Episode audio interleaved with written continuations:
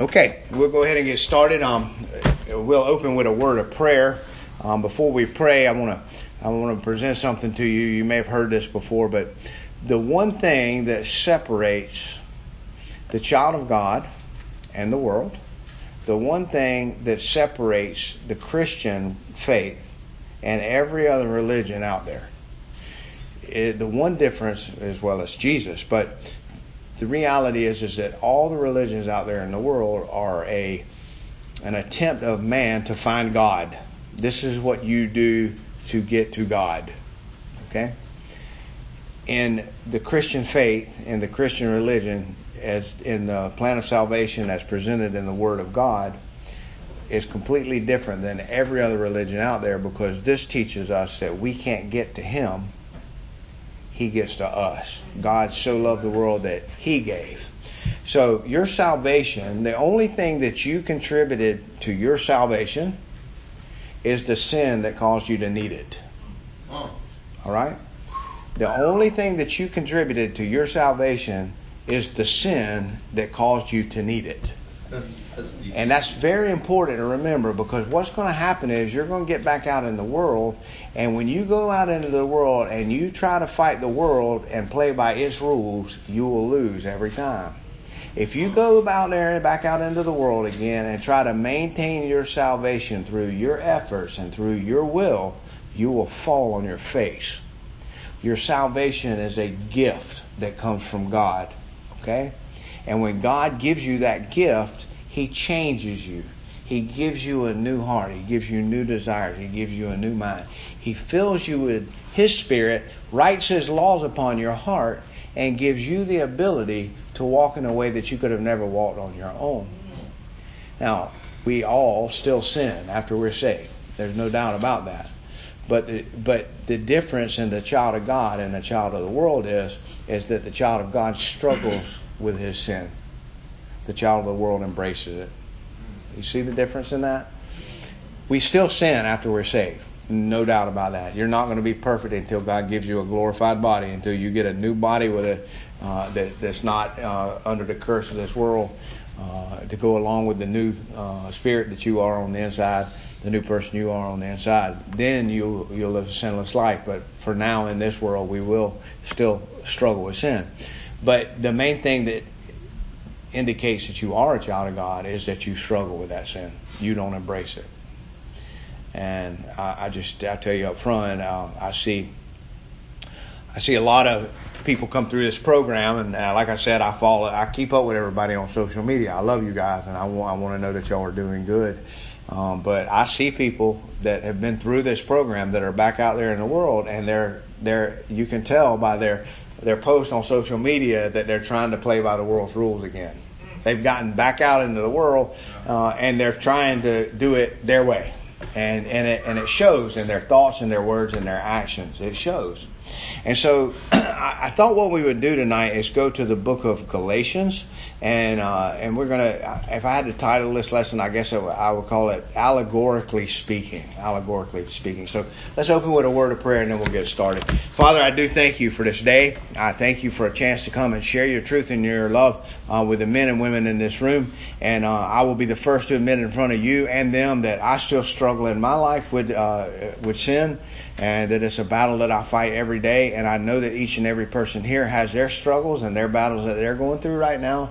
And Lord, uh, uh, it, it it takes Your might and Your Spirit for us to overcome the world, the flesh, and the devil. And so we ask You tonight to continue to grow us, uh, to continue to conform us to the image of Your Son, Jesus Christ, to change our minds and our hearts, and give us the desire to embrace Your truth. Your Word is truth.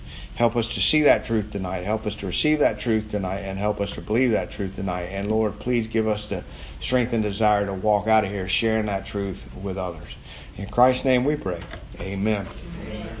So just for some background information, the book of Galatians was written by, who, who remembers who wrote the book of Galatians? Paul, the Apostle Paul wrote the book of Galatians. And what nationality was Paul? Uh, Jew and Greek. He, he was Jew and Greek. He had dual, dual citizenship. That's exactly right. But he tells us that he was a Hebrew of the Hebrews. What does that mean? He was a Pharisee as well. He was a Pharisee, and, and regarding the law, he was blameless, right? Now, he, he, we find out later that he had a problem with lust and coveting, right? He said, and when it got to, he said, I thought I was good when it came to the law until I got to coveting, and then the law slayed me, like it, it got me. But, but so what Paul was saying when he called himself a Hebrew of the Hebrews is he was saying that he crossed every I and dotted every T. Is that right? No, crossed every T and dotted every I, right? And he, he followed the law to to the extent. He he did everything that the law required him to do. And and he was zealous of the law, zealous enough to go and kill people that uh, and put people in prison that he thought were uh, dismissing the law of Moses, you see. And so Paul uh, was called by God to uh, be a missionary and to go out and to preach the gospel. And with the same zeal that he persecuted the church, once God transformed him and gave him a new heart and a new mind, God turned him around and used him as the, probably one of the most mighty instruments that the church has ever had. He wrote two-thirds of the New Testament, and uh, he's the greatest example of what a missionary and an apostle is, right? Uh, and and so he, when you read his books, uh they're inspired by the Holy Spirit, and they help us to understand things. Now, one of the funny things about Paul is Paul was a Hebrew of the Hebrews, which means he he he, he went to a school, the school of Gamaliel, which Gamaliel was one of the teachers, the Jewish teachers, and he was probably like the elite. It would be like saying he was an Oxford or a Harvard or a Yale graduate. Like he was, and not only was he, he was uh, magna cum laude, and he was uh, like a triple P H D. Like he was the top of the the charts when it comes to learning.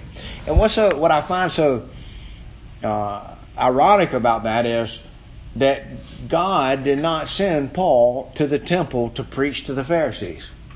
Have you ever noticed that? He sent him to the barbarians and to the Greeks and the Scythians and the slaves. He sent him to the uh, folks like us.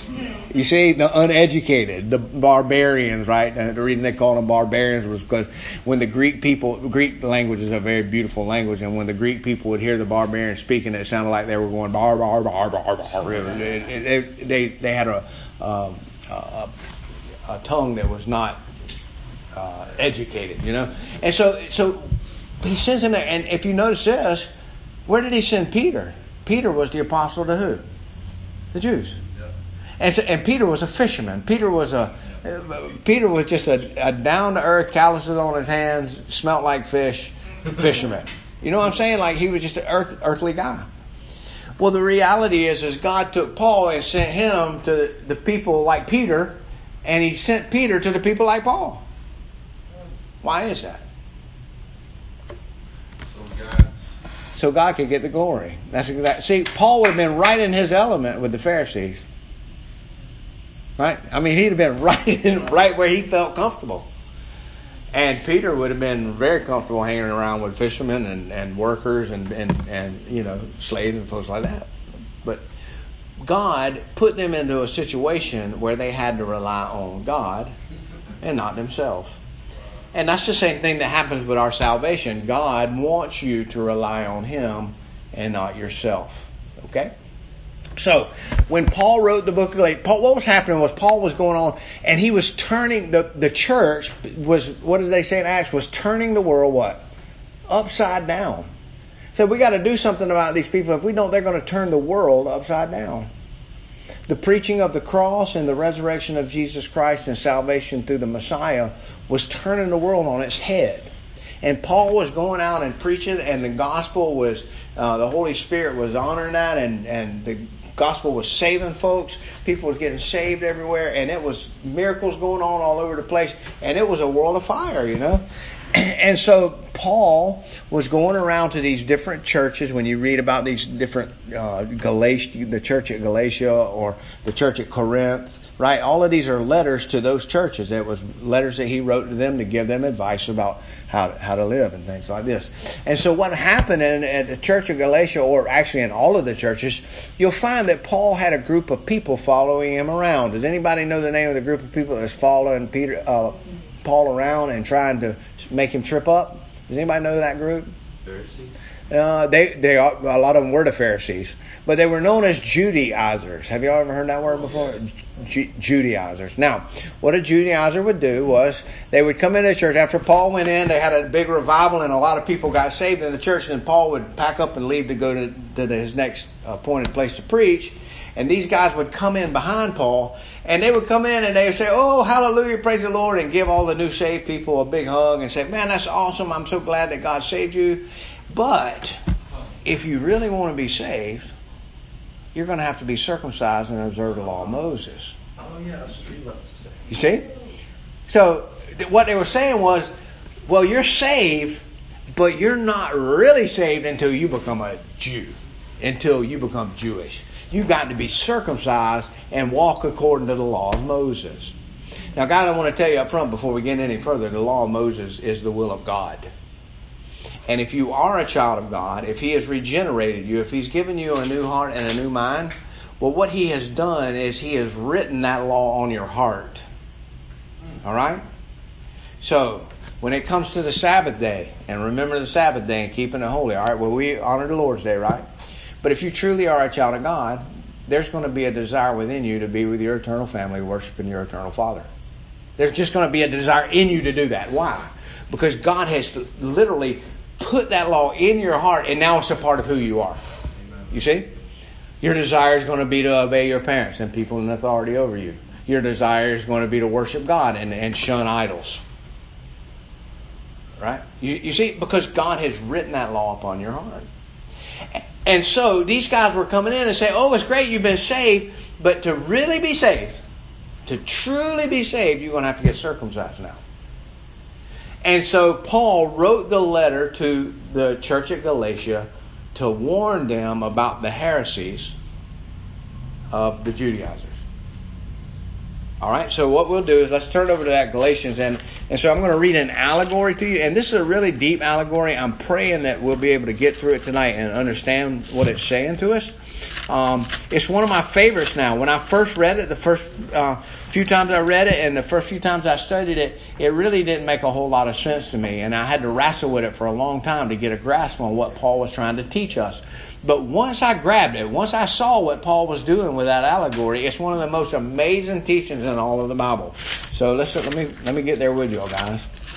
So in the book of Galatians, and we're going to go, let's see.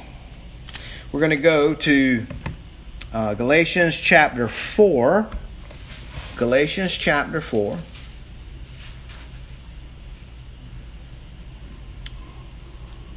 And we're going to look at verses twenty-one through thirty-one. Okay? Galatians chapter four, verses twenty-one through thirty-one.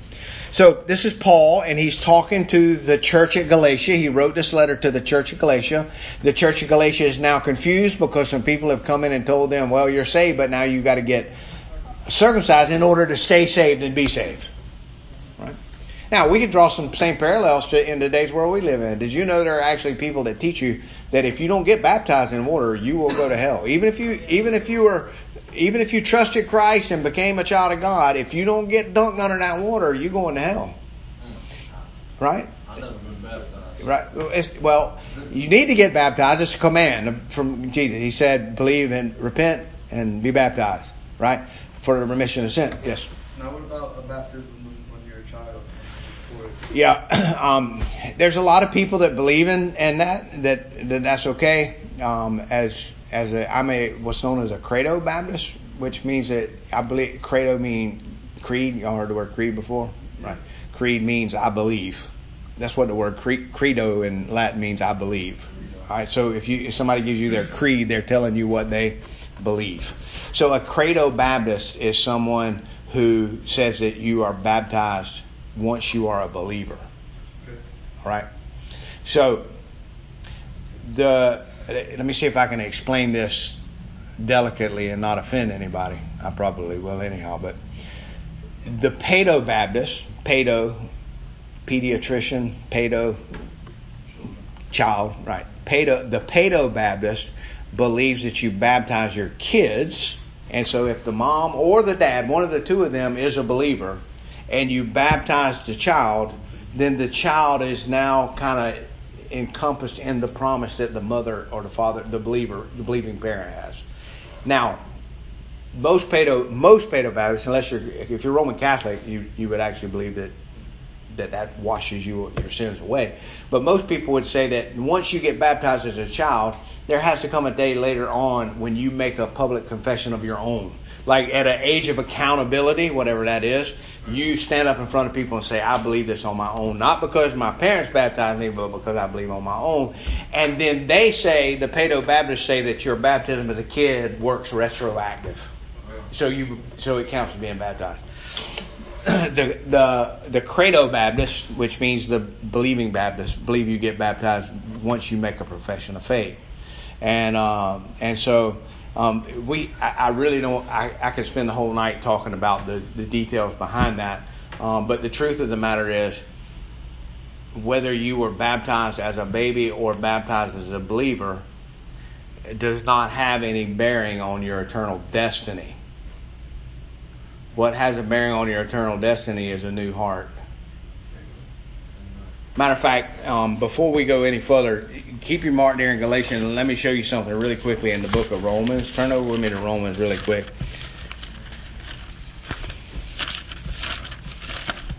And I think it's two. I'm, I have to get there and look at it with my eyes. Just... All right. Um...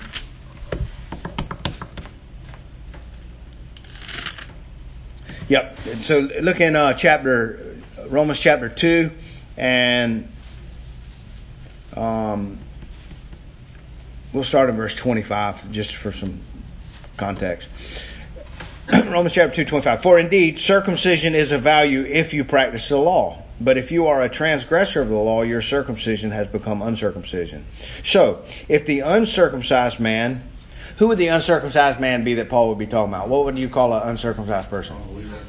A Gentile. That's exactly right. All right, so the circumcised people that Paul's talking about is who? The Jews. And the uncircumcised would be a Gentile. Uh, and so it says, so if the uncircumcised man keeps the requirements of the law, will not his uncircumcision be regarded as circumcision? So what, what Paul is saying is, you can get that outward sign, that outward seal, okay? You can get that outward seal of circumcision that says you're a Jew. But what Paul is trying to teach us here is that it's not an outward sign, but who you are that makes you a Jew. All right? So watch what he says. And he who is physically uncircumcised, if he keeps the law, will he be he will he not judge you through having the letter of the law and the circumcision or a transgressor of the law? So So the uncircumcised man would actually have a right to judge the circumcised man if the uncircumcised man was living righteously and the uncircumcised and the circumcised man wasn't. And look, and he seals it up with twenty-eight, twenty-nine. For he is not a Jew who is one outwardly,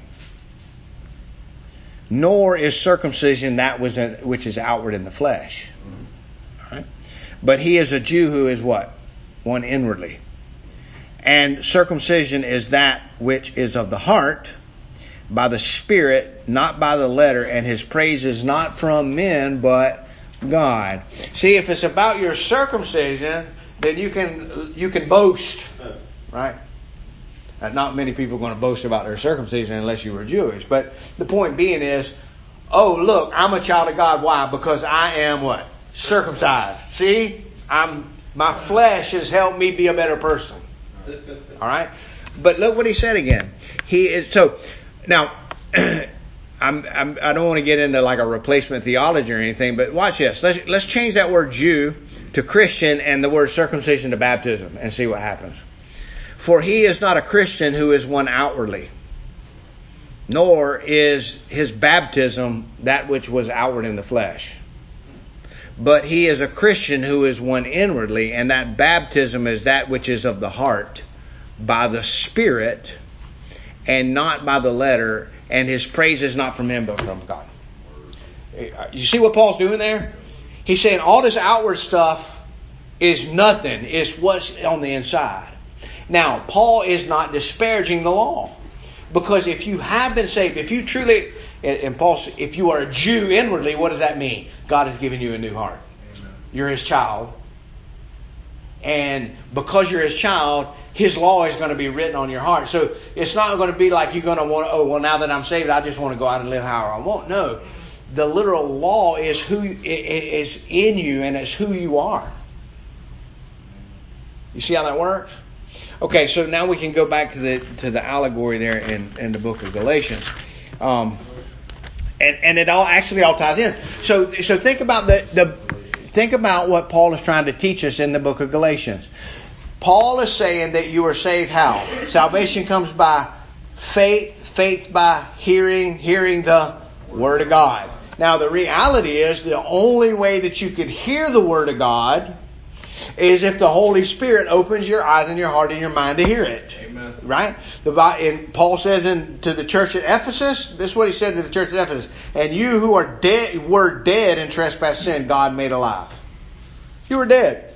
And if God's Holy Spirit had not come in and opened your heart and opened your mind and opened you up to the truth, you would have never believed it. You, you see?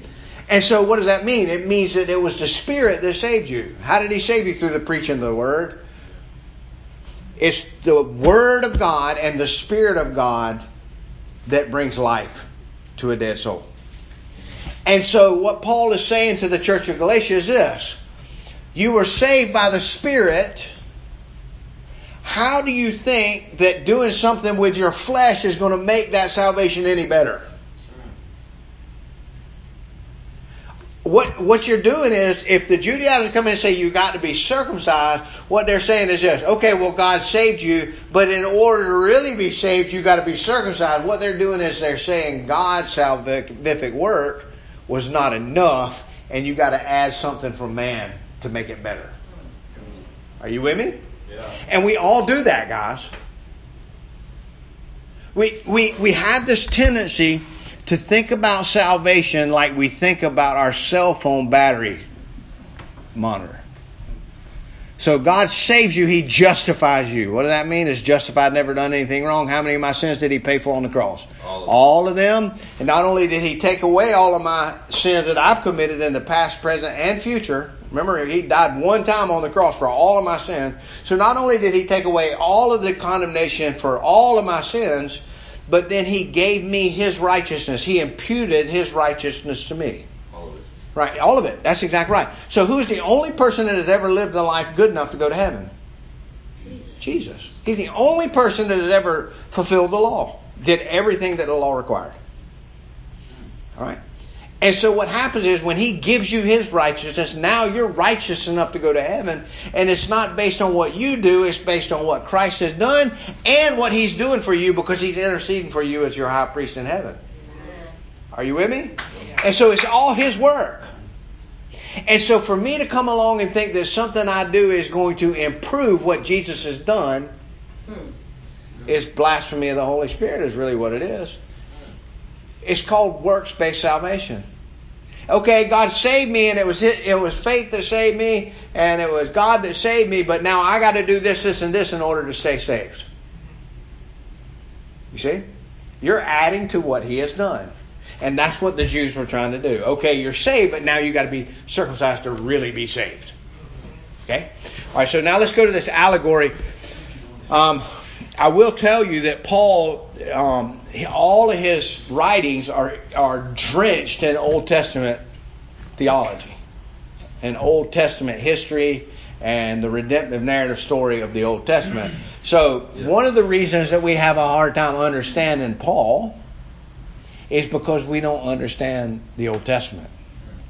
Matter of fact, uh, one of the reasons why people have such a hard time with the book of Revelation is because the book of Revelation quotes and alludes to the Old Testament more than any book in the Bible. Isaiah, Ezekiel. Uh, all, all, all over the place. Yeah. You see? And so if you don't have a good grasp of the Old Testament, it's like it's like jump it's like cheating and jumping to the end of a book and reading the last two pages and thinking you know the whole story. You know? And and you miss out on all the all the beautiful details, all all the, the pageantry and the glory of The, the writer and what he's presented to you. So, but let's look at this together. So, um, verse twenty-one of Galatians chapter four. Tell me, you who want to be under the law, do you not listen to the law? For it is written that Abraham had two sons, one by the bondswoman and one by the free woman. But the son by the bondswoman was born, I want you to, if you put a dot by that in your Bible, according to the flesh. One of the sons the bonds, of the bondswoman was born according to the flesh. But the son by the free woman through through the promise. This is allegorically speaking, for these women are two covenants. One proceeding from Mount Sinai, bearing children who are slaves. She is Hagar. Now, this Hagar is Mount Sinai in Arabia and corresponds to the present day Jerusalem. For she is in slavery with her children. But the Jerusalem above is free. She is our mother. For it is written, rejoice, barren woman who does not bear. Break forth and shout, you who are not in labor. For more numerous are the children of the desolate than of the one who has a husband. And you, brethren, like Isaac, are children of promise. But as at that time he who was born according to the flesh persecuted him who was born according to the Spirit, and so it is now also. But what does the Scripture say? Cast out the bondswoman and her son, for the son of the bondswoman shall not be an heir with the son of the free woman. So then, brethren, we are not children of the bondswoman, but of the free woman. All right. Man, that could be confusing, couldn't it? Does anybody got a grasp on what he's talking about yet? You do? You got a grasp of it. Good. All right, so I'm hoping that as we, we're going to go back through it verse by verse now, and I'm hoping that everybody will get a grasp. All right, so what is Paul doing? Paul is saying that you are not saved by works, but by faith. Paul is saying that your salvation is a gift from the Spirit of God. Your salvation is a promise from God. The reason that you are saved is because God promised to save you. And he sealed that promise in his son's blood. Right? And if you can do something to make that salvation better, you're improving on what Jesus did on the cross. And if you can do something to lose that promise, then his promise wasn't good enough. You see? So who are we dependent on for our salvation? Jesus. That's it. Not me, not you, not the preacher. And, and so going back to the what I was telling you about the cell phone battery. So I get saved. I get justified. God has given me his righteousness. And now my my, my cell phone, my, my, what can we call it? My uh, holy meter, right? My holy meter is at one hundred percent. So I go to church this afternoon, or last night. I go to church, and, man, we really get our praise on, right? We had a good church service. Preacher preached fire. I come out of there just dancing and singing and praising the Lord.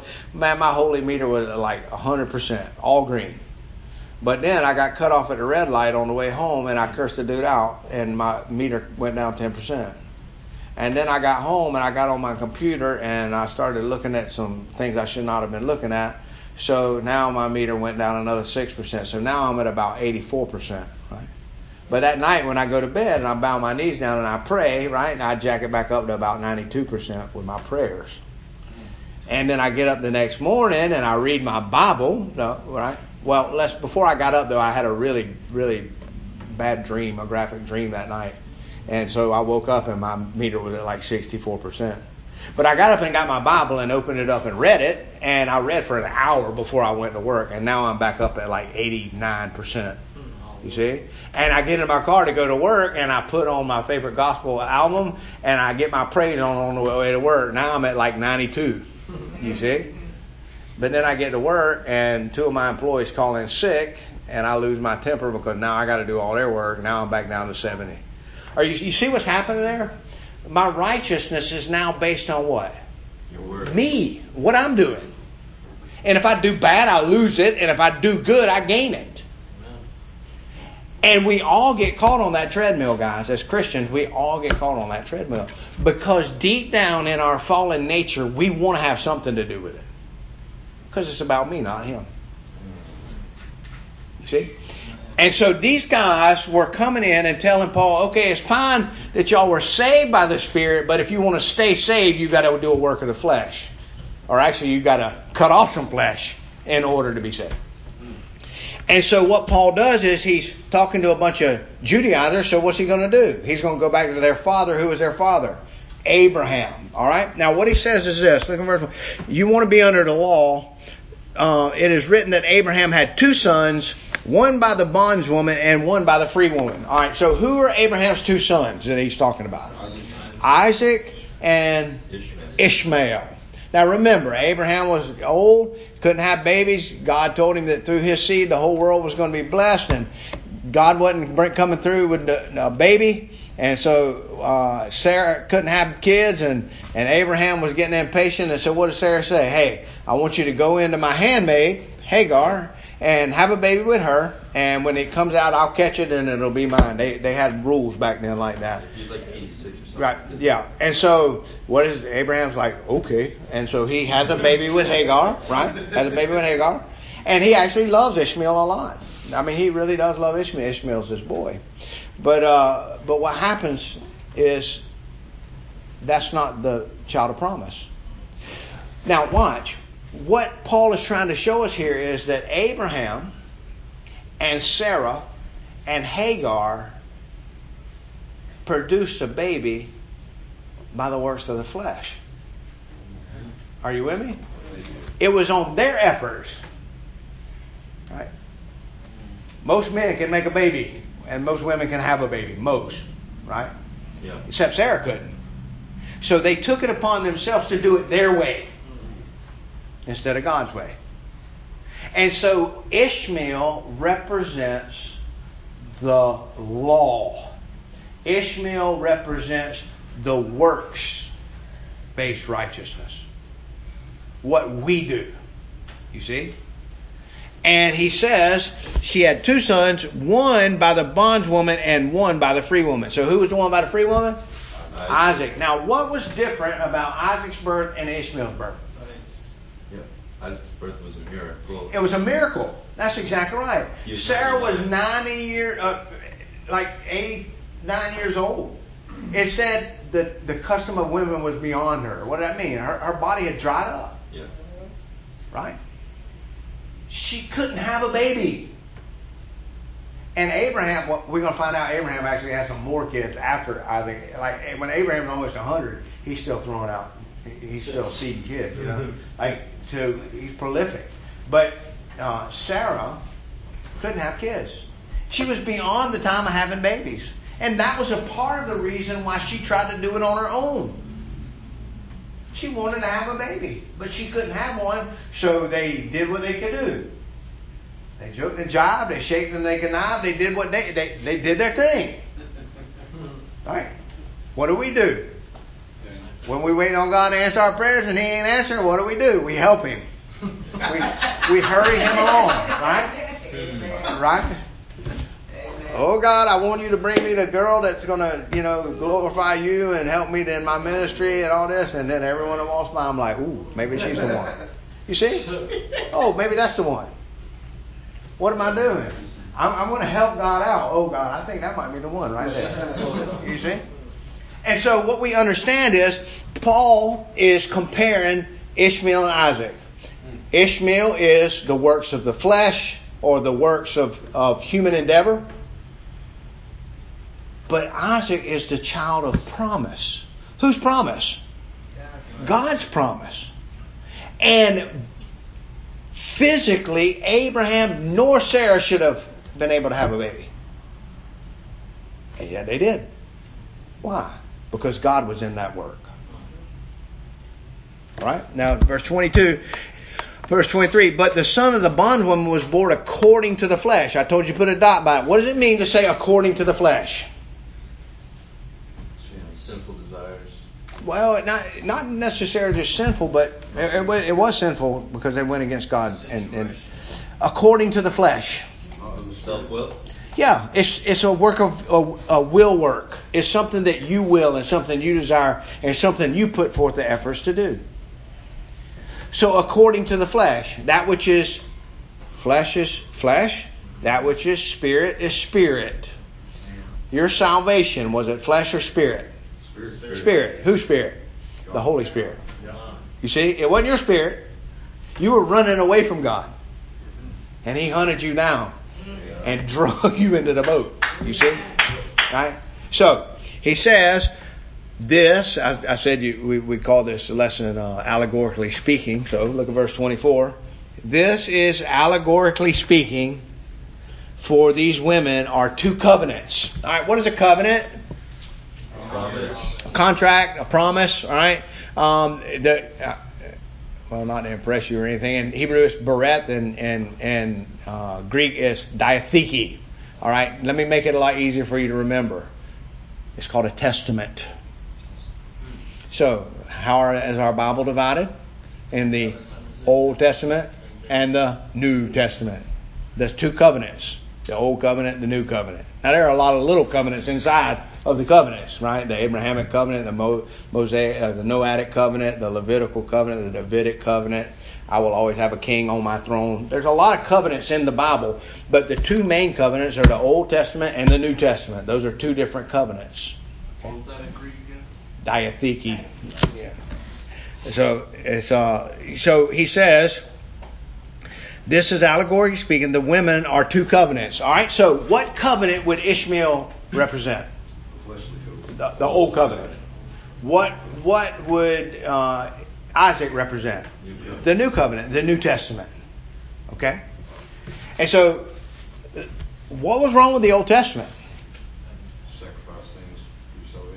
Okay, so so what was wrong with the sacrificial system, the temple system, the cultic laws, the, the civil laws, the Ten Commandments, the worship, all of those things? What was wrong with those things? It wasn't enough. Um, works. It was works. That's true. All of what y'all are saying is true, but here's the, what the problem was. The problem was the people's inability to keep their end of the contract. Yeah. Oh, it's too much. The Ten Commandments are the perfect will of God. The problem is not with the commandment. The commandments are holy. The problem is we can't keep them. You see? So the problem with the whole Old Covenant was we weren't good enough. And God put that contract down, the the the covenant at Sinai. What do I mean by that? What is the Sinaitic covenant? What do I mean by God put that? What Mount? What? What, what happened at Mount Sinai? Moses was given the law. Not only was he given the law, he was given the Levitical worship system and the tabernacle and all their whole worship system. He was given their cultic laws. Cultic mean cultic cult means worship, right? All their laws on how they were to worship. He gave them their civil laws, like uh, don't sleep with your cousin and don't sleep with animals, and right, don't uh, mix a, a child, uh, a mother goat with her milk of her baby or whatever. Like, you know, they, they had all kind of rules that they had to follow. A circumcision was a part of the Mo, uh, Noahic covenant. Now, it was circumcision was also a part of the Abrahamic covenant too, right? Ishmael was circumcised, wasn't he? Right? Yeah, he certainly was. And so was Isaac. And so was Abraham.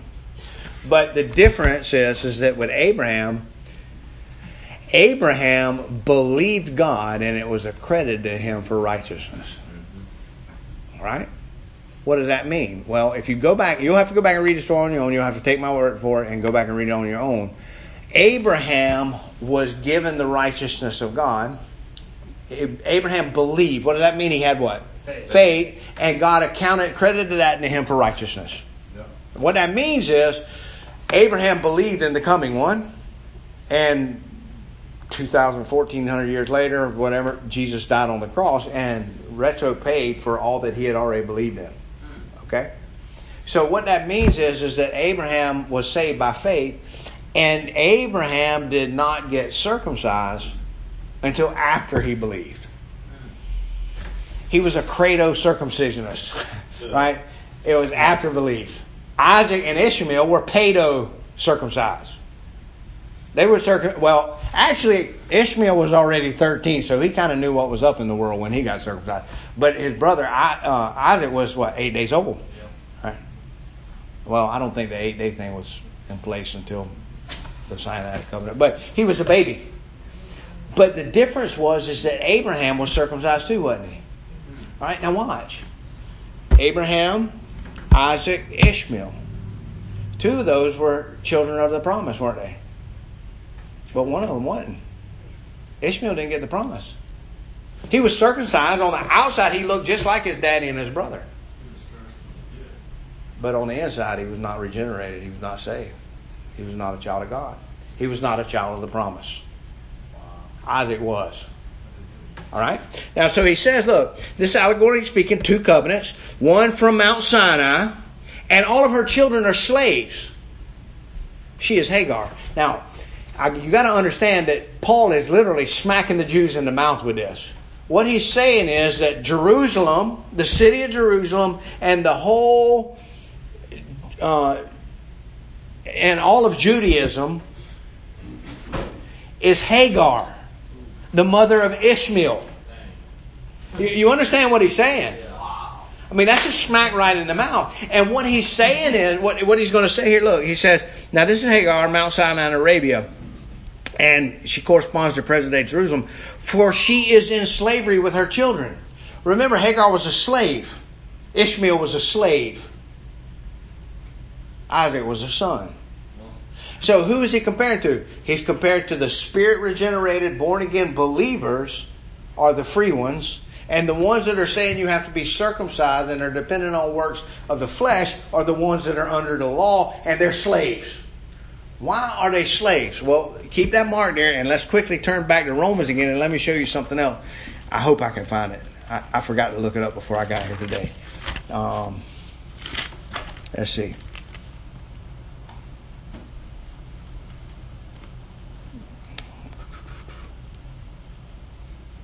I'm not gonna be. I bet I'm not gonna be able to find it.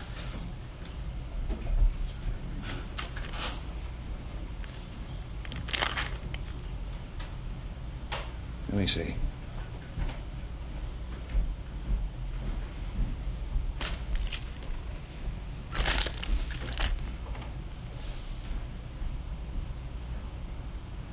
Okay, I'm not gonna be able to find it.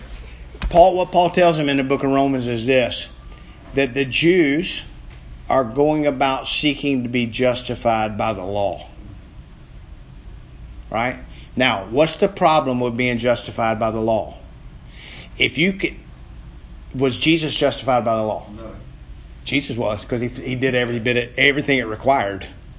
He healed on the Sabbath, though. Huh? He healed on the Sabbath, that was the law, wasn't it? Wait, yeah, yeah, but, but wait a minute now. If you're saying that Jesus broke the Sabbath, he sinned. I'm not saying he sinned. You, you with me? Yeah. What Jesus did was he walked exactly how Moses told you you had to walk. Yeah. And he never fell. He never disobeyed the law. Yeah. So, Jesus could be justified by the law. Why? Because he'd fulfilled it. He'd done everything it required. The problem with the law is not that the law is, the law is good. The problem is we're not. And so if I seek to be justified by the law, I'm always going to be a slave. Why? Because I'm never going to be good enough. If I'm looking for the law to be my justification, I'm never going to be good enough. And I'm going to be a slave to my own works.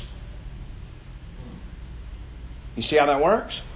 And he said, all right, so back at, at the Galatians passage there, he says, now Hagar's Mount Sinai in Arabia, and she's in slavery, but the Jerusalem above is free. She is our mother.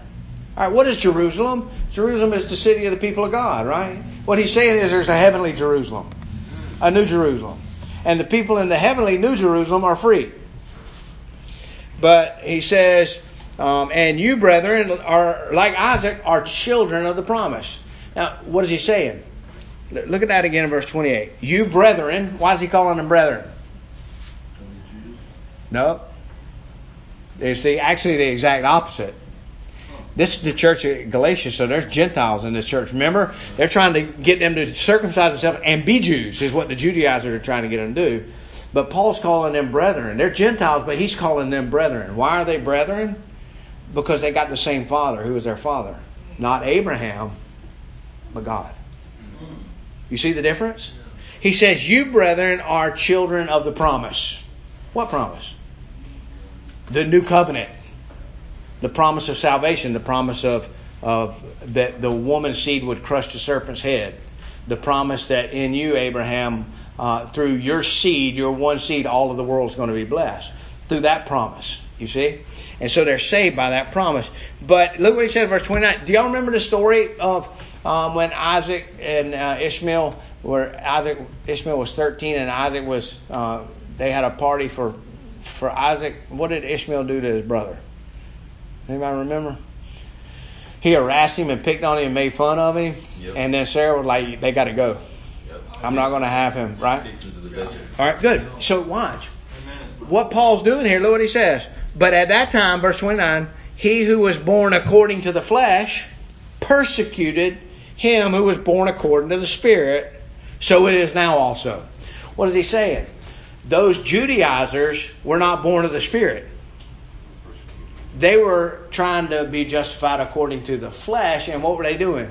They were coming in and persecuting the people who were of the Spirit by telling them they weren't good enough yet until they got their circumcised.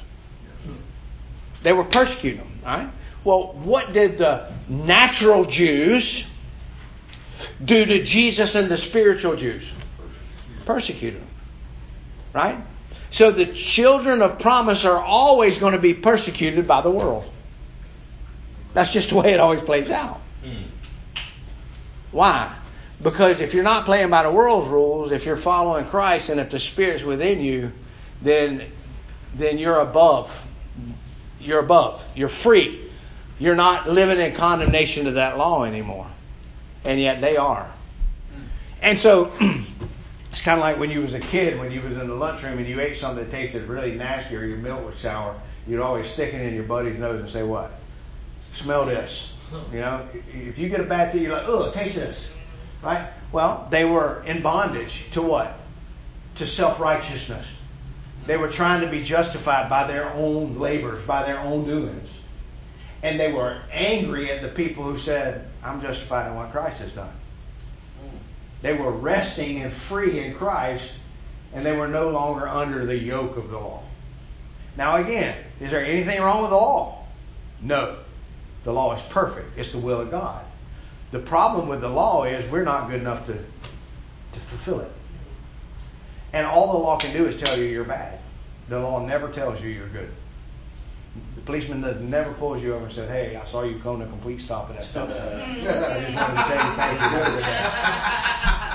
Right? The law never tells you you're good. And that's what's frustrating about trying to live according, trying to have your righteousness done by something you're doing. It's never going to be enough. So we're resting in Christ. We're resting in His promise. So what does He say? He says, but what does the Scripture say? Cast out the bondswoman and her son, for the son of the bondswoman shall not be an heir with the son of the free woman. So then, brethren, we are not children of the bondswoman, but of the free. You see? We're children of the promise. And there's nothing that I can do in my flesh that's going to improve on what Christ did on the cross for me. Nothing. Now, what was happening was they were persecuting Paul. And what was one of the main claims they were claiming against Paul? He's preaching against the what? Law of Moses. He brought Gentiles into the temple. How dare he?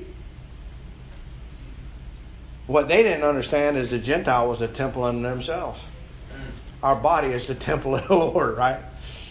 So we're living, we supersede all of the physical structures. We supersede all of the, the, the stone, the, the laws written in stone. Why? Because the laws have been written on the flesh in our hearts.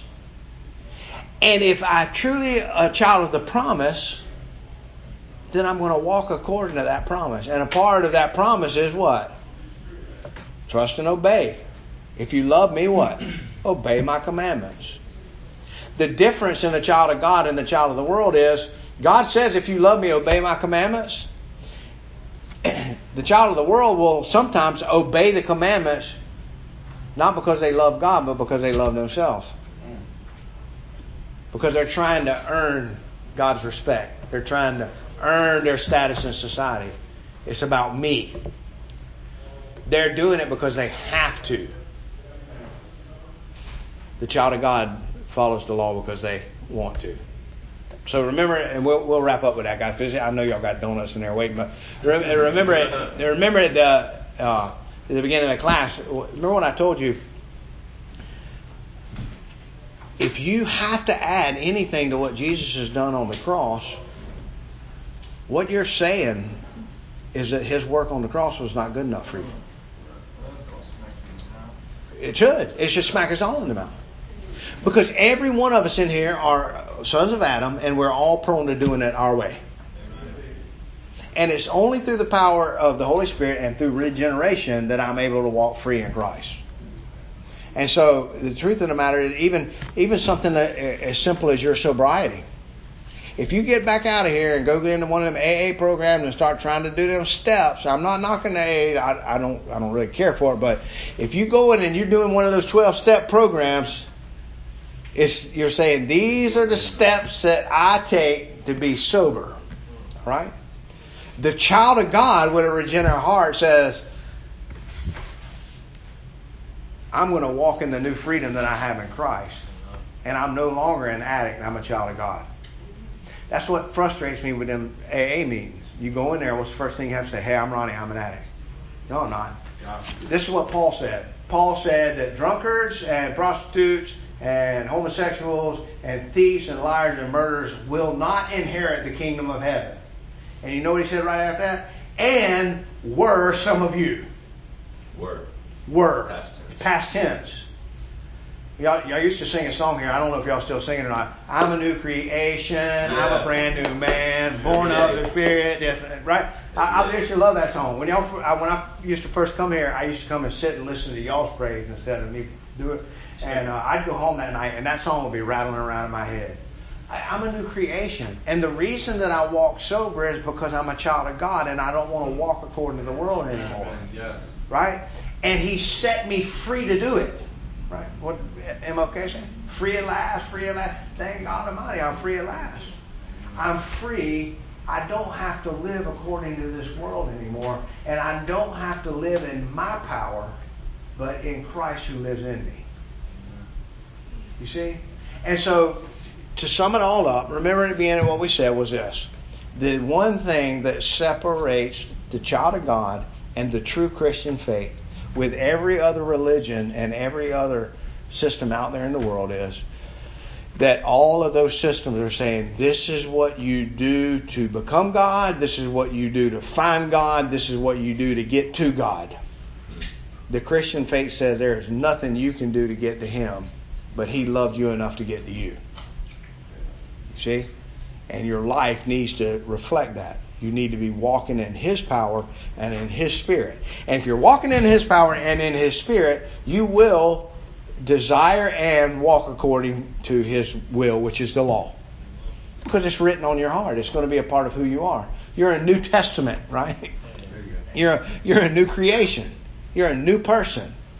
And if you're in this room tonight, guys, and you're still struggling and you don't know if you know Him or not, if you're struggling, that's a good thing. That shows you that He's at work in your life. Amen. And all you have to do is repent and believe the gospel. What does that mean? Stop trusting in what you have done, what you are doing, or what you will do, and turn to what His Son Jesus Christ has done for you on the cross. It's that simple. Let go of you and turn to Him. Repent and believe the gospel, right? So I hope y'all had a good time tonight. Let's close with a quick prayer. Father, thank you for this time. We, we've certainly rambled a little bit, but I know that your word never comes back void. And my prayer is that this will give us all something to think about. Help us. Please help us to recognize what a precious gift you have given us. What a wonderful thing it is to be a child of the promise, of your promise. And what it means to have the promise of your Son and the work that He did on that cross covering our thoughts, words, and actions. Help us, Lord, to walk free in Christ. Help us to stop trying to do things in our own power, but to trust you with all of our heart and lean not on our own understanding. Help us to acknowledge you in all of our ways, and we'll look for you to direct our path. In Christ's name we pray. Amen. Amen.